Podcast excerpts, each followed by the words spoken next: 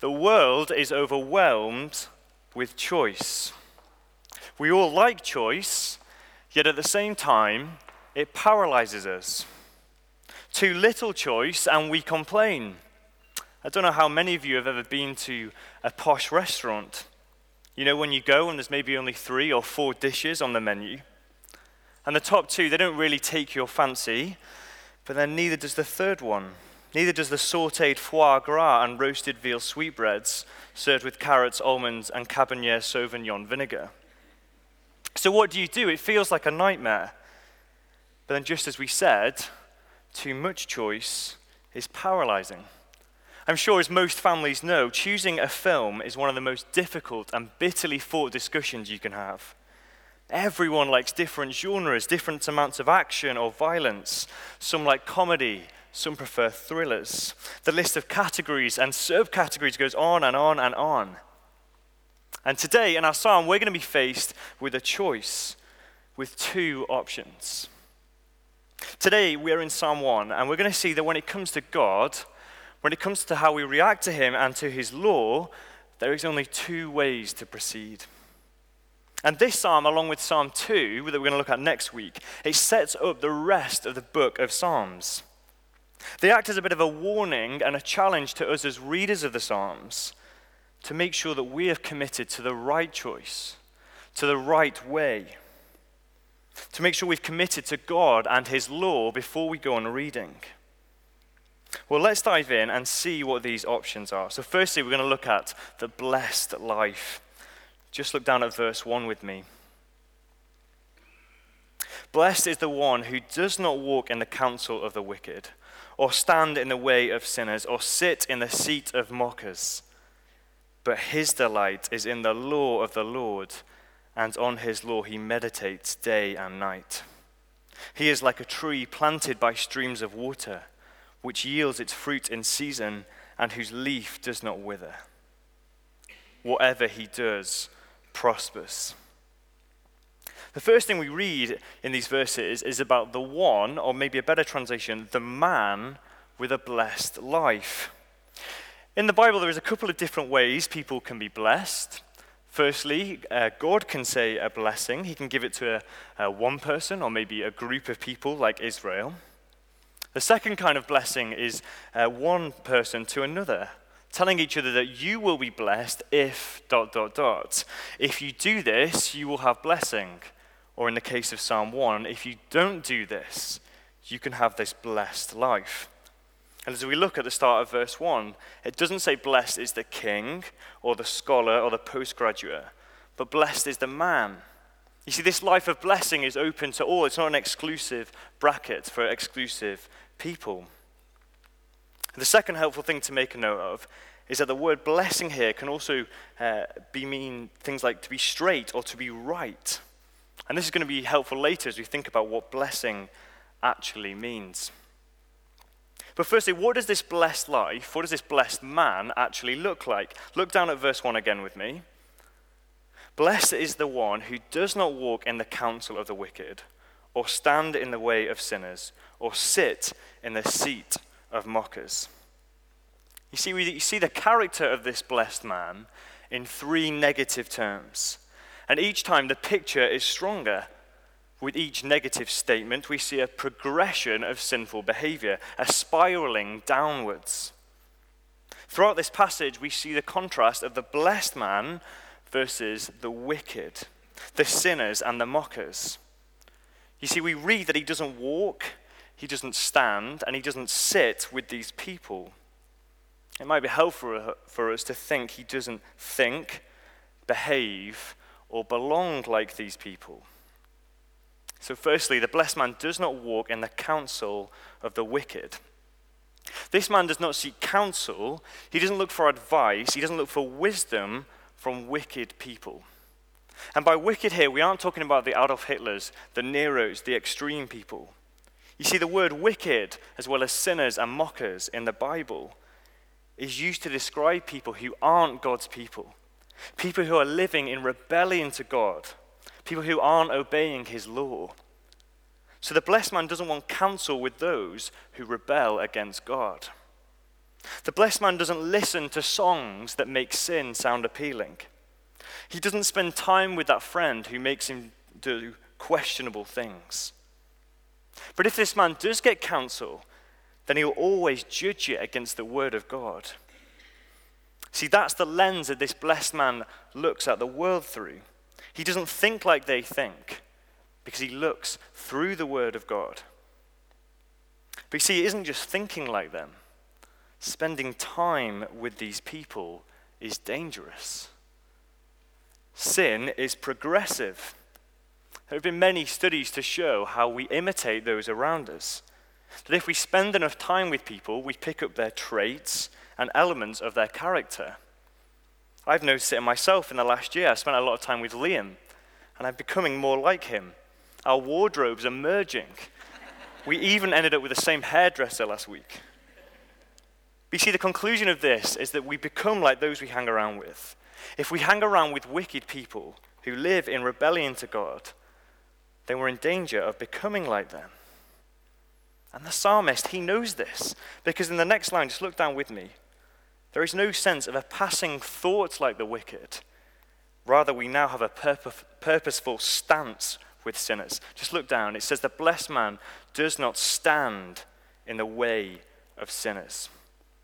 He does not stand where they stand. You see, the path, the direction that the sinners take is alien to this blessed man. And that's more radical than probably it first sounds. You see, we live in a fallen world, don't we? The majority of people aren't living for God. The majority of people are living against God and against his people. The stance of the sinner is the norm of society. It's going with the flow, it's going with culture. So to stand against this, that is radical. But notice again how at first it was walking and now it's standing. Settling into sin is not um, always sudden, it's actually often slow. As Christians, we often settle into sinful patterns in stages. Once merely walking nearby, now standing in their midst. But remember, the blessed man does not behave in the same way as these people. He's different to these wicked people.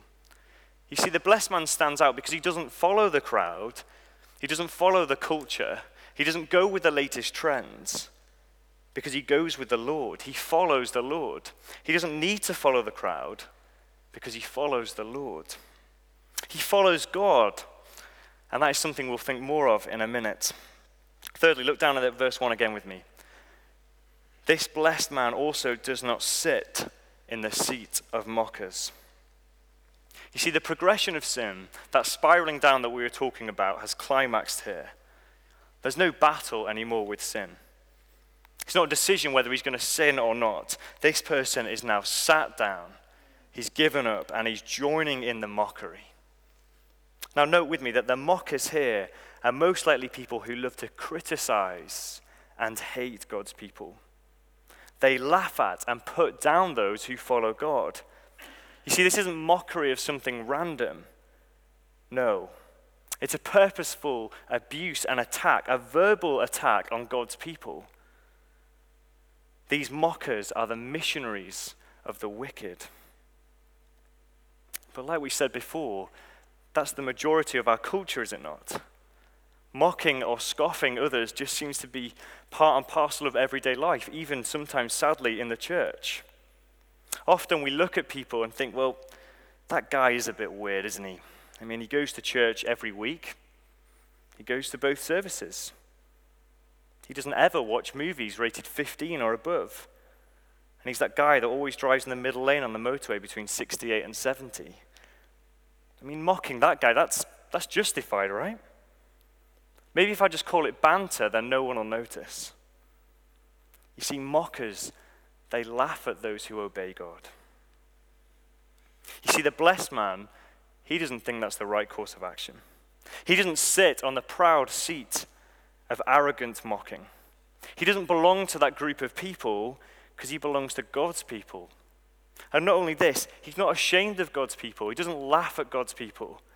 Rather, he loves them and he's proud to be one of them. So we've seen what this blessed man isn't, what his life isn't like. We've seen that he does not think, he does not behave, and he does not belong to the wicked, sinful, mocking people. But what is this man positively like? What defines him? What defines his life? Well, look down at verse 2 with me. But his delight is in the law of the Lord, and on his law he meditates day and night. He is like a tree planted by streams of water, which yields its fruit in season and whose leaf does not wither. Whatever he does prospers. Let me ask you a question. What do you delight in? What do you find that deep rooted joy in? I think a good way to judge what you delight in is think about what makes you happy. Maybe it's family. Maybe it's sport and watching England win. Maybe it's Christmas or Easter or roast dinners with the family. You see, in contrast to all these worldly things, the blessed man delights in God's word. That's what the blessed man loves. That's what he's excited about. That's what gets him up in the morning is God's law. And at the end of verse 2, we're told he just loves to read it and think about it and soak it up. Look down with me. It says, On his law he meditates. When? Day and night. Day and night. And now, when it says law, it doesn't just mean uh, the Ten Commandments or the book of Leviticus but it means all of God's word. And specifically in this context, it probably meant the first five books of the Old Testament, the Pentateuch. You see, this man meditates on God's law and he delights in it. His joy is found in reading God's word. And when it says meditation, again, don't be confused. Don't think that he sits there cross legged, uh, making strange humming noises. That's not what it means. It means that day and night he thinks about what God has said to him in the Bible. He meditates on and ponders on how it should be changing his life each day. And he's more and more astounded by it. Every day he realizes there's new treasures to be found by digging deep into God's word. He'd be the kind of church member that went away after a Sunday and read over his notes who maybe listened back to the sermon and delighted in what he heard and tried to put it into practice. You see, this man doesn't think, behave, or belong with those wicked people because he has something so much better. He doesn't need the counsel of the wicked when he has God's word and God's people. He doesn't need to take the path that sinners take when God's law instructs him and guides him. And why would he sit with the mockers when he has found his delight and his pleasure and his joy in God's word and knowing God better? And I was challenged as I was studying this this week to think about how do we react to God's word? Let me ask you today are you delighting in God's word? Do you love to come here on a Sunday and are you desperate to hear what God is saying through his word that week? Are we spending time in the week really thinking hard and meditating on how we're going to change in light of what we have heard? I know I don't do this enough. But as we begin to delight in God's word, our hunger will grow for the word. We won't ever feel that chore of opening the Bible. We won't feel that sense of duty. Rather, we'll find that delight and the privilege of hearing God speak to us. But what else do we learn about this blessed man? We've seen a lot about his character, but what is his life like? Look down again with, at verse 3 with me. He is like a tree planted by streams of water, which yields its fruit in season, and whose leaf does not wither. Whatever he does prospers. You see, this whole picture is quite beautiful, isn't it? I love uh, trees. Sounds a bit weird, but I do love trees, and I think especially in autumn, they look beautiful and amazing. And the tree described here in Psalm 1 is no different. It's a tree that's been planted right next to a stream. It has everything it needs to keep alive and well fed. Just look down, it's a tree that never loses its leaf, and it always produces fruit. But what is this telling us about the blessed man's life? You see, well, the word uh, planted gives us this picture that this tree has been taken from somewhere and planted somewhere else. It's been planted in this place of abundance, this place of refuge by the stream. And this picture is actually used throughout the Old Testament to describe Israel, and especially their exodus, their movement from Egypt when God rescued them into the promised land where they could serve and obey God. You see, it's about people who've been taken from a rebellious life to a life about obeying God. You see, the blessed life starts by being taken out of rebellion to be taken by the stream. The blessed life is only possible by being one of God's people. See, blessing in Psalm 1 can be defined as being straight or right with God, as we mentioned earlier. The reason this man is blessed is because he can live with God as his king. By meditating on his word, he learns how to love God properly, how to live his life under him with God as king. And that kind of serves as a summary for the whole of the book of Psalms. You see, the book of Psalms kind of serves as an instruction book for those who desire to live as God's people, as a faithful Israelite. People who were taken from their old rebellious life in Egypt to this new life, a life where we can delight in God's word, a life where we can bear fruit, as the passage tells us. But again, it leaves us with a question what does it mean to bear fruit? Well, if we flick to the New Testament in John 15, Jesus talks about remaining in him so that we can bear fruit. This blessed man bears fruit in season, and his leaf never withers. You see, the fruit that this man bears is righteousness. You see, as he meditates on God's word, as he lets it change him, he bears fruit. He becomes more like Jesus, he becomes Christ like.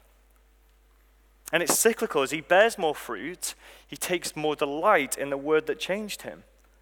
So he reads it more, he studies it more, he delves into it deeper. You see, becoming more godly, becoming more like Jesus, is an active process. So it makes sense to say that if we're not delighting in God's word, then we can only be growing stale. We can only be going backwards, away from Jesus. Again, there are only two choices presented in the psalm active pursuit of righteousness or the drifting of sinfulness. But what about that last bit of verse 3? Just look at it with me. It says, Whatever he does prospers. Whatever he does prospers. Rightfully, this probably sounds very alien to us and a bit foreign to our experiences as Christians. You see, surely this can't mean that this man has some kind of golden touch.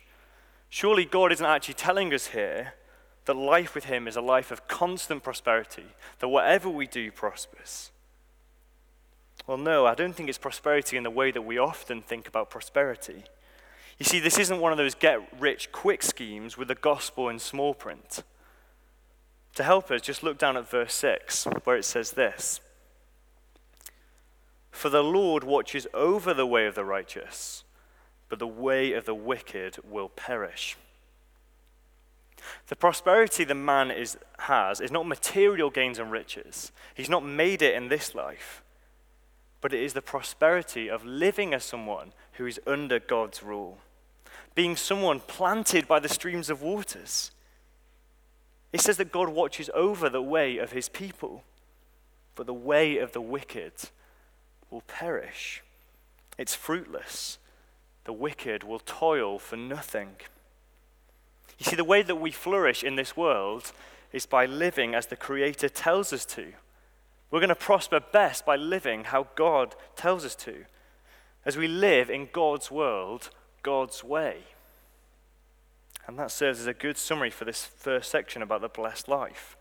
You see, the blessed man lives his life not like the sinners, not like the wicked, not like the mockers, but he spends his life as one who meditates on God's word, getting to know and love God better, and becoming to love life under his rule. He's been taken out of a life of rebellion and rejection of God, and now is living as one of his chosen people. But what about if we don't love God and His Word? What can we expect then? Well, we can expect the complete opposite of the blessed life. And that's going to be our second point the wicked life. The wicked life. Look down at verse 4 with me. Not so the wicked. They are like chaff that the wind blows away. Therefore, the wicked will not stand in the judgment, nor sinners in the assembly of the righteous. Straight away, the picture in verse 4 is of stark contrast to what we've just had, in stark contrast to this living tree planted by streams of water. Just look at verse 4 not so the wicked. The author of the psalm is telling us everything that was true of the blessed man is not true of this wicked man. They do not delight in God's law, they do not delight in his word. You see, they think and behave and belong to those mockers and sinners we thought about earlier. The wicked are the opposite of the blessed. They are like the chaff that is blown away in the wind. You see, they don't have the deep roots that they need, they don't have the sustenance of the stream. If you're wondering what chaff is, they used to throw wheat in the air, and the chaff was the useless bit that just blew away. It's not worth anything, it's chucked out, it's got rid of. Charles Spurgeon, the 18th century preacher, said chaff was intrinsically worthless, dead, unserviceable, without substance, and easily carried away. Isn't the picture here so unattractive when it's put right next to that tree that flourishes in season? That tree that always bears fruit. You see, the chaff is a picture of the futile life of rebellion against God. It's about the worthlessness of not loving God and His Word, but trying to forge our own paths in this world. And this is seen even more clearly in Psalm 2, where we can see that God scoffs. He literally laughs at the rebellion because it's so ridiculous to think that we could stand against him, that chaff could stand against the God of the universe. Because we know it can't. Look at verse 5 with me. Therefore, the wicked will not stand in the judgment, nor sinners in the assembly of the righteous. You see, God might laugh at man's attempt to rebel against him, to think that they can overthrow him, to think they can overpower him. But God takes their actions very, very seriously. The wicked will not escape judgment. There will be consequences for people who don't live God's way in God's word, for people who don't live with God as king, for people who ignore God's law. And we see two of these consequences in verse 5. Firstly, when God brings the day of judgment, they will not stand. Like the chaff that we just thought about, that worthless, unserviceable chaff, they're going to be blown away. We thought about John 15 earlier, where Jesus talks about bearing fruit. But in that passage, Jesus also says those who do not bear fruit will be picked up and thrown into the fire. When judgment comes, the wicked, these sinners, these mockers, are going to be found guilty. They've delighted in the creation and not the creator. And the second consequence is in the last part of verse 5. Just look at it down. Therefore, the wicked will not stand in the judgment, and nor sinners in the assembly of the righteous. Sinners will not stand in the assembly of the righteous. Exclusion is a horrible thing. Whether you are excluded from a team or a group, whether you've been excluded from conversations or parties, I think we all know that being on the outside, missing out, not being invited, is an awful experience. So when the psalmist tells us that they will not stand in the assembly of the righteous, that, that someone is going to be excluded from this, then we know that it must be a terrible thing. It's telling us that people will be on the outside of God's great kingdom. They won't be able to experience the new creation with all its blessings they won't look forward to an eternal life with God forever. And this is a massive warning here in Psalm 1. It's a massive warning to those people who aren't trusting God, who don't delight in Him, but are living for this world. When the judgment comes, you will not stand. You will ultimately be found to be outside of God's kingdom. Being a Christian can often feel like exclusion, can't it? Because we don't often behave or think like those around us. But you see, one day, those who look like they're on the outside, the ones pushed out to the margins of society, they will be shown to be on the inside. Please do not be caught thinking that you are fine when really you aren't trusting in God. Well, we've seen the two options. We've seen the blessed man and his way of life, and we've seen the way of the wicked. So we're going to be left with the choice. The choice. Look down at verse 6 with me. For the Lord watches over the way of the righteous, but the way of the wicked will perish. We said right at the uh, beginning that as a culture, we have a weird love hate relationship with choice. We love to have it, but then often we're overwhelmed. Well, here today, we're faced with two choices, maybe a good medium, a 50 50. And verse 6 is a helpful summary to what we've seen throughout this psalm.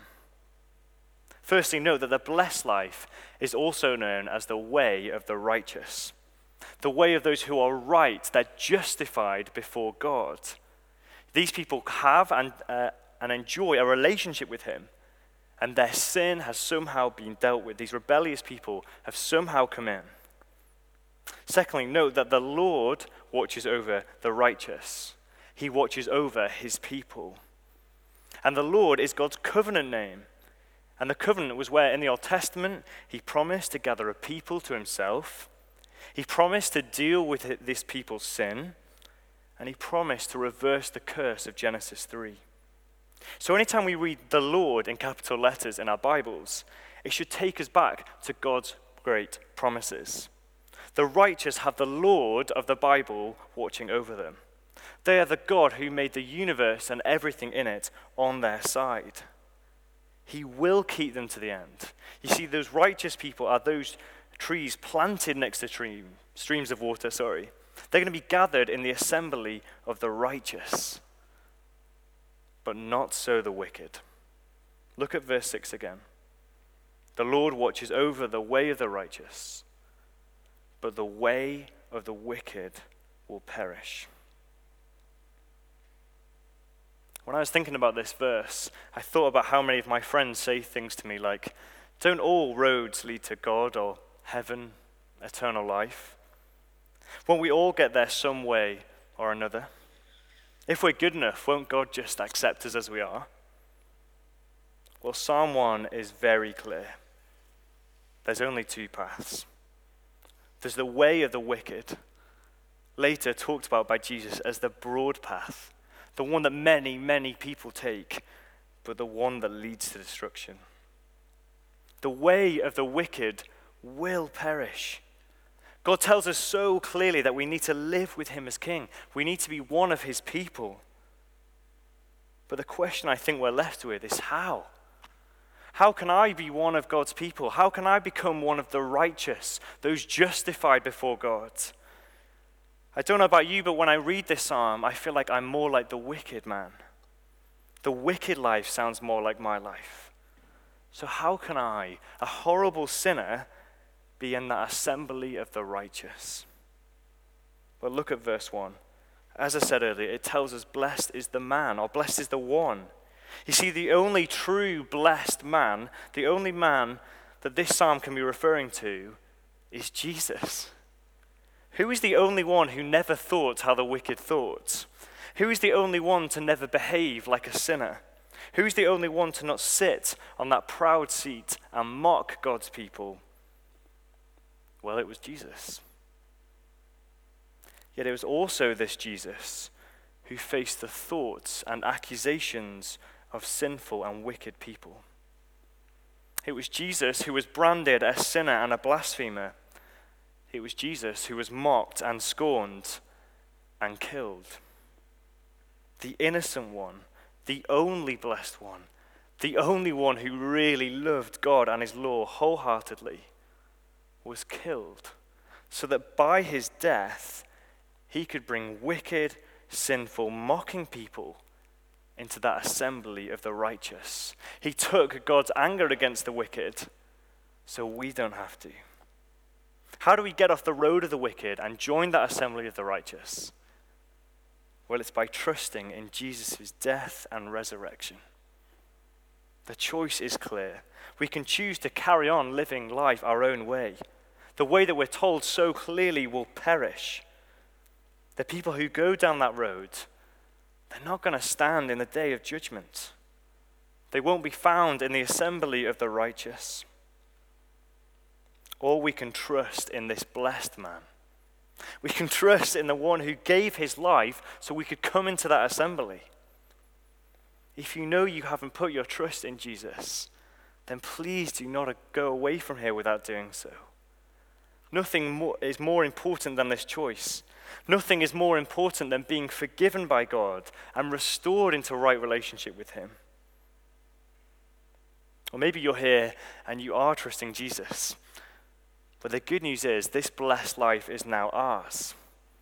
We can be people who delight in God's law. We can be people who delight in God's words. We can and should be meditating on it day and night.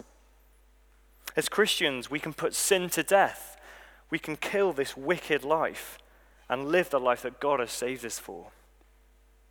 And we can live life knowing that the Lord is watching over us. What a great life this is. And what a great gospel we have to tell. You see, we need not be ashamed of this gospel, but reminded of how great news it is that rebellious people can come into the assembly of the righteous. Well, let me finish with these two uh, passages found in Isaiah. And they just talk about Jesus, about his innocent death, so that we could be in the assembly of the righteous. Just listen to these words as we close. He was assigned a grave with the wicked and with the rich in his death. Though he had no, done no violence, nor was any deceit in his mouth.